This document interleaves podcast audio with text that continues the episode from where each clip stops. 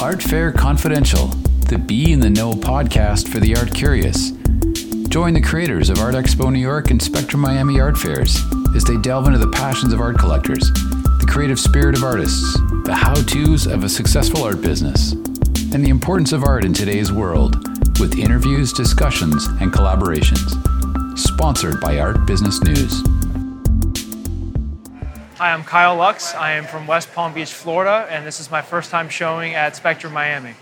Uh, great so far. Had a really fun, exciting night Wednesday, and uh, just meeting people throughout the day yesterday, feeling the, the, the, buzz and all the energy start to pick up and flow into today, and uh, excited to see what happens tonight. Um, you know, I'm here to meet people, uh, plant some seeds, see where it goes, meet collectors, meet other artists, and just uh, really immerse myself more in the community down here. I've only been in Florida for about 18 months. So my first time showing. Uh, obviously want to sell some things, but uh, just happy to meet some people and grow my network. So I do large portraits of athletes, musicians, historical figures, and cultural icons. Um, we admire these figures. They're larger than life.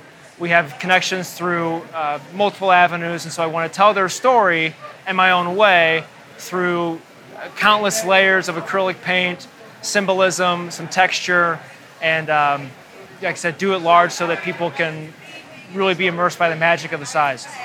Uh, so far, it's been awesome. I, I had a friend do it last year, and so that gave me some peace of mind that I'd be in good hands and super organized. Uh, love all the resources available before the show.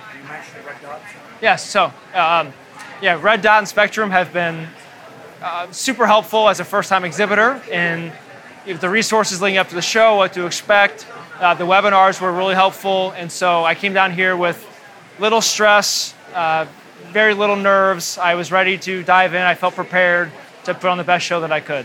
I came last year for the first time. I did all the shows.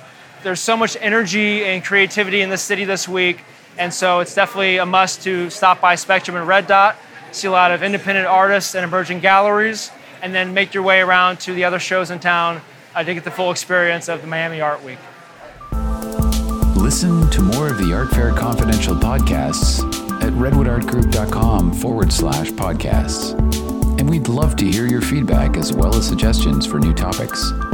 Just drop us a note at info at redwoodartgroup.com or click on the comments box at the bottom of the podcast website page. Remember to stay in the know. Join us next time for more Art Fair Confidential.